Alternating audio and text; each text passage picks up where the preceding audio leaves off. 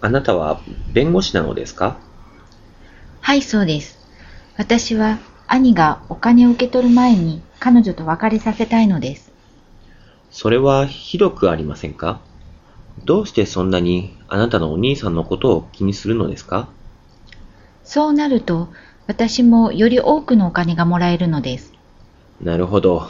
やっとどういうことかわかりました。